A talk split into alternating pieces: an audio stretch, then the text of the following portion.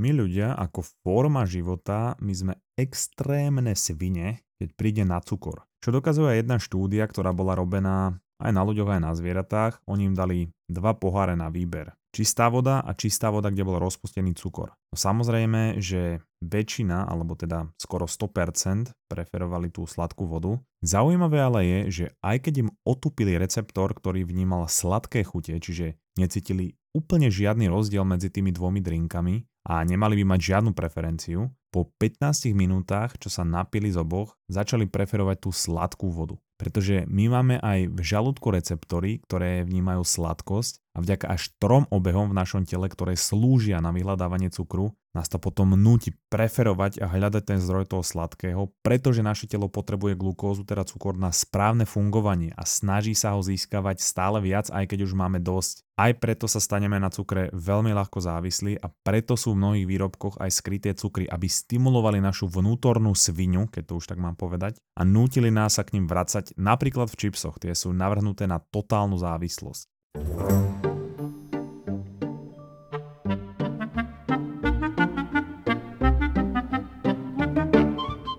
Ako som spomínal v epizóde o obezite, Harari v knihe Sapiens to bolo myslím, hovorí o tom, že cukor a obezita nezabíja viac ľudí ako vraždy, vojny a teroristické útoky. Čiže úplne jednoduchá epizóda o tom, ako vplýva cukor na naše telo, energiu a celý organizmus, aká je veda za tým a aké hormóny to regulujú a prečo sme teda vlastne závislí a potom nejaké lifehacky, ako to ovplyvňovať, ako to regulovať. No a samozrejme do toho moja kolosálna sprostosť. Ale najprv teda ten proces za tým hladom, cukrom alebo teda metabolizmom, ktorý začína pri greline. To je hormón v našom tele, ktorý narastá od tvojho posledného jedla a vytvára pocit hladu. Keď sa potom naješ, tak je hodnoty klesajú, čo je logický mechanizmus. No a potom, čo sa naješ, hlavne keď si dáš sacharidy, tak ti stúpne hladina cukru alebo glukózy v krvi. Samozrejme aj po bielkovinách a tukoch, ale nie toľko ako po sacharidoch. A tu je potrebné vedieť, že telo nefunguje veľmi dobre, aké glukóza v krvi príliš nízko alebo príliš vysoko. Ovplyvňuje to aj energiu, schopnosť premýšľať, únavu a tak ďalej.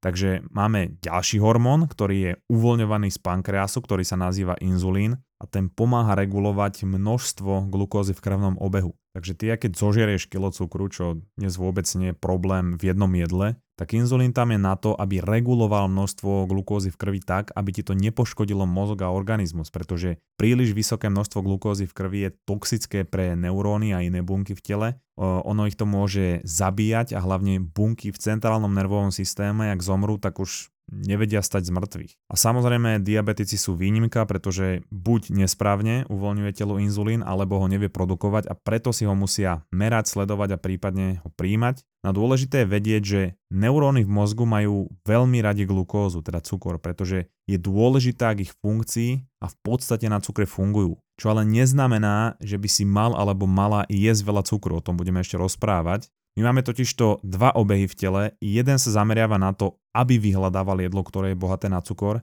a druhý sa zameriava na to, aby vyhľadával potravu, ktorá zvýši glukózu v krvi. No a dokonca sa zistilo, že máme aj tretí obeh, ktorý nás orientuje takisto k cukru. Takže to sú hneď tri obehy, ktoré nás priťahujú k cukru a priťahujú nás k nemu oveľa viac než k nejakým iným chutiam. Oni sa dokonca odližujú od...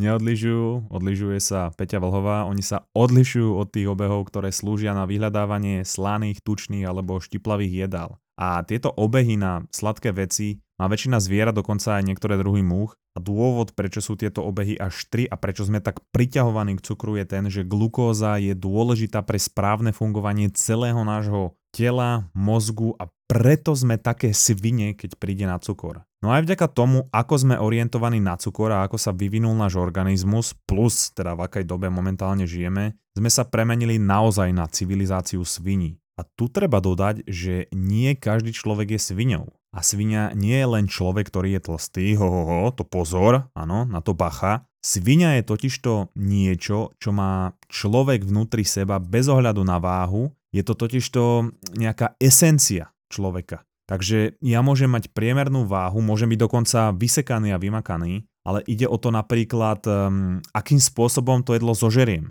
Možno žeriem strašne rýchlo, alebo urobím neskutočný bordel a svinčík na tanieri. Možno keď mám hokaj do polievku, hm, ktorú môžem inak vtipne označiť aj ako polievku, ktorú majú radi honiči, teda Honkaido polievka, ne, tak svinia ten tanier vylíže, lebo mu strašne chutila. Alebo čo ešte človek, ktorý má vnútornú svinu robí, je, že po dojedení jedla on si dobre odsunie tanier a jastrabým okom pozoruje, či už niekto pri stole nie je náhodou hotový, či už nemá dojedené a či nemôže dožrať. No vôbec sa nehambí aj dva, trikrát spýtať človeka, že či už nemôže, aj keď si dá len pauzu, aby mu niečo povedal alebo povedala. A dokonca možno takticky hľadá ľudí, ktorí vždy nedojedia a chodí s nimi na obed, lebo má potom zadarmo extra jedlo. Ďalší znak správania takej vnútornej svine je, že odkedy si v reštike objedná, vie sa pozerať len a výhradne na čašníka alebo čašničku, či už mu nenesie to jedlo. No a potom tu máme klasické svine, ktoré dojedia napríklad obed a dva dezerty a už premýšľajú, plánujú, čo si dajú na prvý, druhý a tretí olovrant a počítajú čas do večere. Jednoducho povedané, ak vidíš človeka pri jedle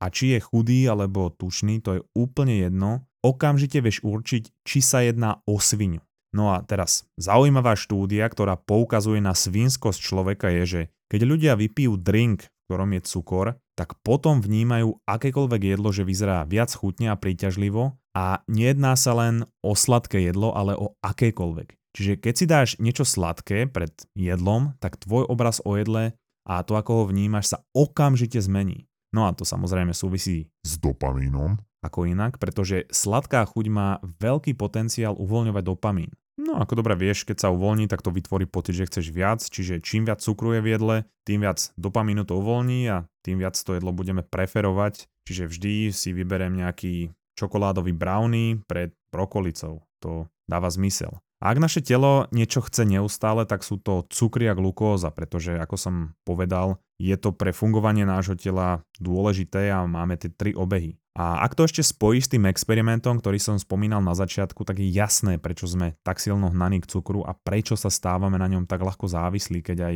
väčšina potravín je robená tak, aby tú závislosť spúšťala a prehlbovala. Tak môžeš si sám alebo sama povedať, že či si vieš otvoriť balíček Chocobons a dať si iba jeden a potom ten balíček odložiť, alebo si otvoriť čipsy a dať si len jeden čips a odložiť ten balík. No tak to si asi nemyslím. No a ak sa niekto stravuje normálne a napriek tomu nemá energiu a má kopu nahromadeného stresu a nevie sa uvoľniť, tak odporúčam vždy dve veci. Prvá časť rady, zbal si veci, nechaj doma telefón a vypadni niekde do hôr alebo do prírody aspoň na jeden deň. A druhá rada samozrejme sa týka vybavenia, čo je možno nečakané, ale pobyt v horách sa môže veľmi ľahko premeniť aj na utrpenie, ak človek nemá kvalitné vybavenie. O tom by som ti mohol rozprávať, zážitkov z Kanady.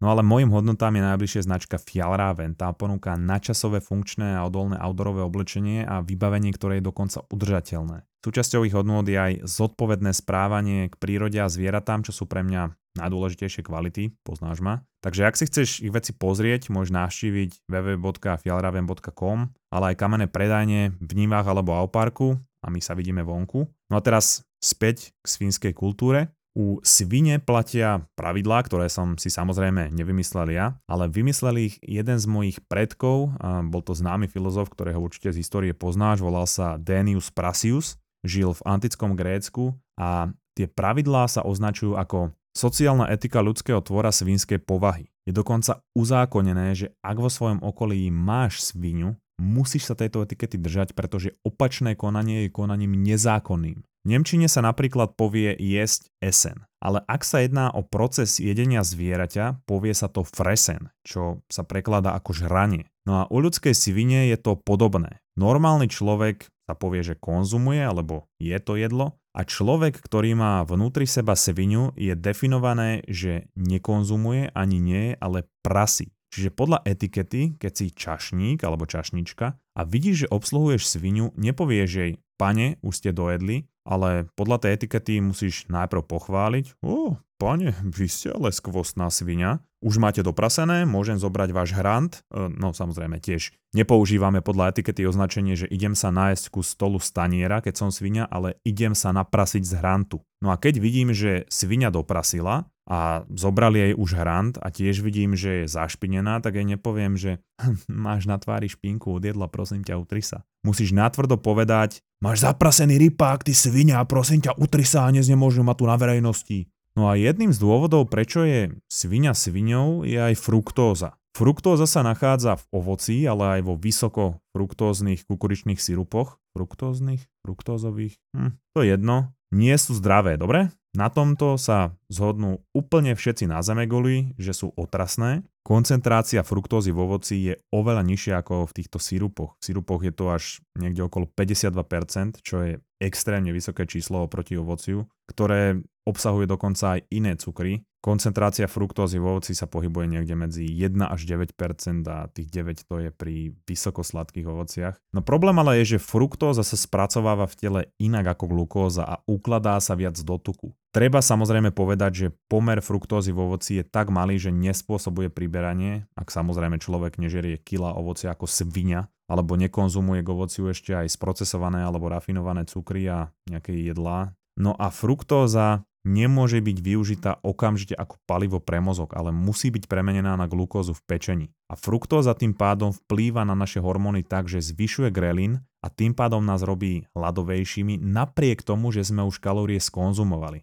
Hovorím o tom preto, že tento kukuričný sirup sa používa veľmi často v sprocesovaných potravinách, pretože je lacný a návykový. Používa sa často aj v rôznych sladkostiach, v mysli, v sladených nápojoch, niektorých zmrzlinách a do nejakého 1980. sa dokonca používal aj v Coca-Cole. Treba povedať, že ako sladidlo a prostriedok pre vyvolanie uspokojenia človeka je efektívny, ale zo zdravotného hľadiska a pre náš organizmus je to čistý otras, pretože len priživuje tú vnútornú svinu. A iba opakujem, že rozprávam o fruktózovom kukuričnom sirope, nie ovoci. Dobre sú aj vnútorné svine, ktoré milujú štiplavé jedlo. To mi príde mega zaujímavé, že tá bolesť je návyková.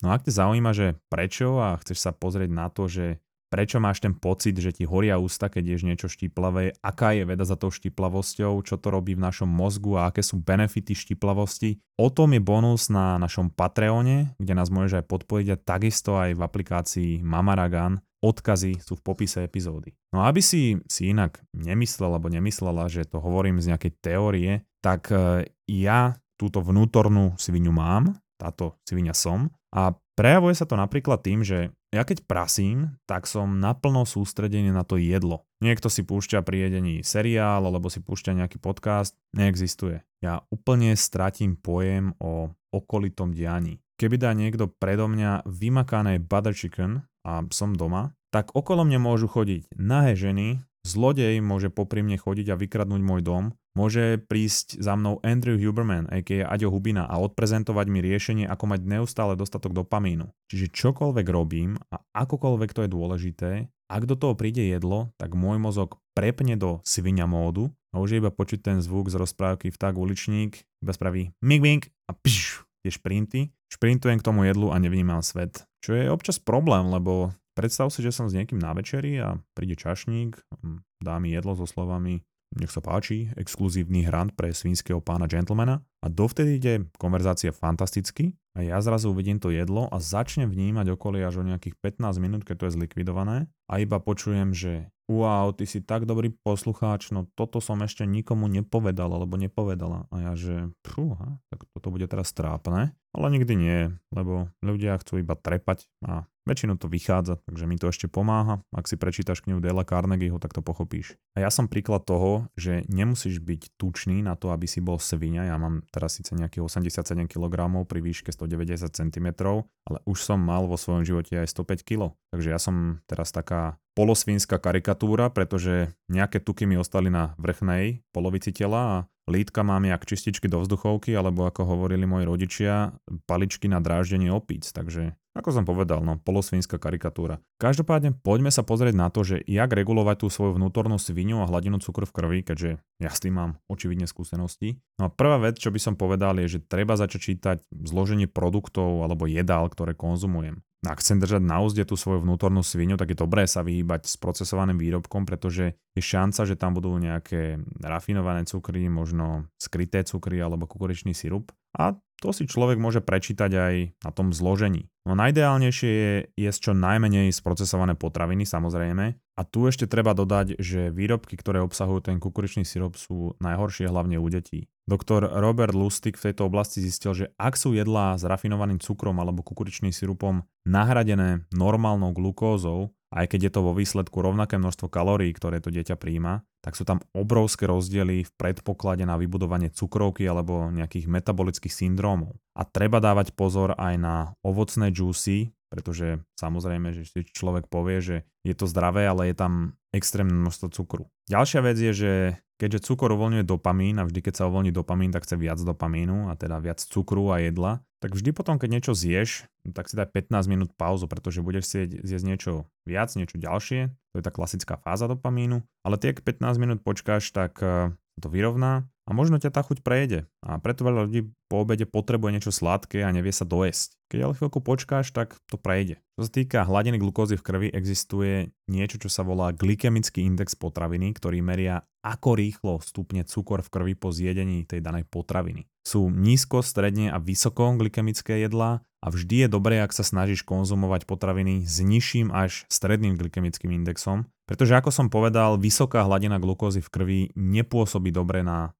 optimálne fungovanie organizmu, čo podľa mňa, ak počúvaš tento podcast, chceš. Treba ale povedať, že glykemický index vypovedá o zvýšení glukózy len ak zješ tú potravinu samotnú, čo sa tak často nestáva, že zješ len tú jednu potravinu o samote. Ale ukázalo sa, že ak zješ s daným jedlom vlákninu, alebo zdravý tuk, tak to zníži glykemický index toho daného jedla. Buď tá vláknina alebo tuk zníži absolútne množstvo krvnej glukózy, ktorú to jedlo uvoľní, alebo zníži rýchlosť, ako sa hladina cukru v krvi uvoľní. Takže treba ho brať aj trochu s rezervou, ten glykemický index, lebo tie jedlá nekonzumujeme samostatne. Ale ako som povedal, určite je ideálnejšie sa vyhnúť tým jedlám s vysokým glykemickým indexom. Kedy je dobré prijať e, jedlo s vyšším glykemickým indexom je po cvičení alebo po nejakom dlhšom workoute, kardiu, kedy býva hladina cukru v krvi dosť nízka a ako som hovoril, ani nízka hladina cukru v krvi nie je úplne ideálna a toto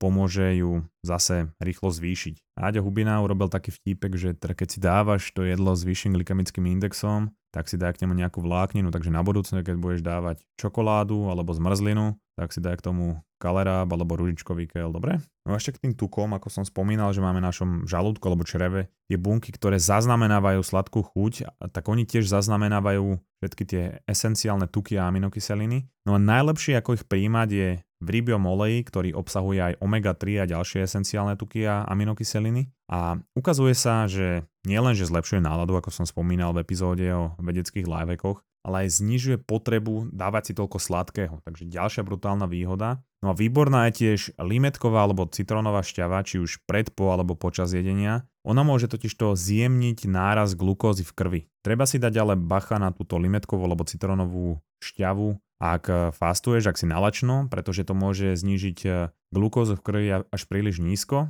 a ako som hovoril, to nie je úplne ideálne. A ďalej škorica je veľmi dobrá na kontrolovanie glukózy v krvi a tiež na znižovanie glykemického indexu potraviny. Ale musí to byť samozrejme pravá škorica, lebo niektorá predávaná nie je pravá, toto si treba čeknúť. A dobré je si to buď dať do toho jedla, alebo si tú škoricu rozmiešať vo vode. A určite neodporúčam konzumovať samostatne na lyžičke, hm, veď skús si to dať na lyžičke a uvidíš prečo. A hlavne si nedávaj viac ako lyžicu, pretože veľa škorice tiež môže škodiť. A hlavne, samozrejme, jedna z najdôležitejších vecí, kvalitný spánok, pretože ak nemáš dostatok spánku alebo máš málo kvalitný spánok, tak tvoj apetit pre cukor sa podstatne zvyšuje a nielen pre cukor, ale apetit celkovo, lebo sú rozhodené hormóny a tiež sa zvyšuje tvoja impulzívnosť, takže je väčšia pravdepodobnosť, že budeš jesť jedla, ktoré nechceš, aka, že budeš jesť jak prasa. No na záver ešte dve bonusové najefektívnejšie a najlepšie rady, ako regulovať svoju vnútornú svinu. Ale ešte predtým, ako som spomínal, že pri večeri, keď prinesú jedlo, sa neviem na nič iné sústrediť, tak som raz bol na večeri s kamoškou Veruš a priniesli mi jedlo a samozrejme moja vnútorná svinia prebrala ovládanie. Ale v tom mi ukázala Veruš niečo, čo ohromilo aj moje vnútorné prasa. Ukázala mi nový Samsung Galaxy Z Flip 3, to bolo vtedy najväčšia vychytávka medzi telefónmi za posledné roky, pretože je to ohybný skladací dotykový telefón. Dokonca bol minulý rok ocenený časopisom Time ako jeden z najlepších vynálezov 2021. No ten teraz vychádza v novšej vylepšenej verzii Galaxy Z Flip 4, takže bacha na to. Má vyšší výkon, väčšiu batériu, rýchlejšie nabíjanie a hlavne najnovšiu kameru Flexcam vlajkovej lode a to všetko pri nižšej hmotnosti. No a ty si na ňom kľudne môžeš rozdeliť obrazovku na dve polovice a multitaskovať alebo robiť selfie s prednou kamerou, keď ho máš zložený. Z Galaxy Z Flip 4 môžeš robiť tie najflexibilnejšie fotky a videá, pretože ho môžeš položiť kdekoľvek a nastaviť ho pre každý uhol pohľadu. Takže za mňa model Galaxy Z Flip 4 je telefónom budúcnosti. No a slúbené dve brutálne rady. V predposlednej rade hovorím tomu, že svinia test, a vymyslela to Dwight Schrute zo seriálu Office. On mal také pravidlo pri robení čokoľvek, že sám seba sa vždy spýtal, že či by urobil túto vec idiot. Ak bola odpoveď áno, tak tú vec nespravil. No a ja mám rovnaké pravidlo pre vnútornú svinu, že ak idem jesť, tak sa vždy spýtam, že akým spôsobom by sa pri prasení chovala svinia. Premietnem si to, pretože svinia som, tak si to viem predstaviť a spravím presný opak. No asi najefektívnejší spôsob ako znižiť chuť na sladké a regulovať hladinu cukru v krvi a hlavne ako nebyť svinia je niečo, na čo som prišiel sám a je to úplne jednoduché a hlavne to najviac funguje. Skoro nikto o tom nevie a podľa mňa to bude revolúcia, ale rozhodol som sa, že sa o to podelím. No tak ten trik spočíva v tom, že úplne jednoduchý v podstate ráno po prebudení. Ježiš, ne. Prosím, kováč. Aha, áno, áno, butter chicken. A za koľko ste tu? Ja už tu? Dobre, idem, idem.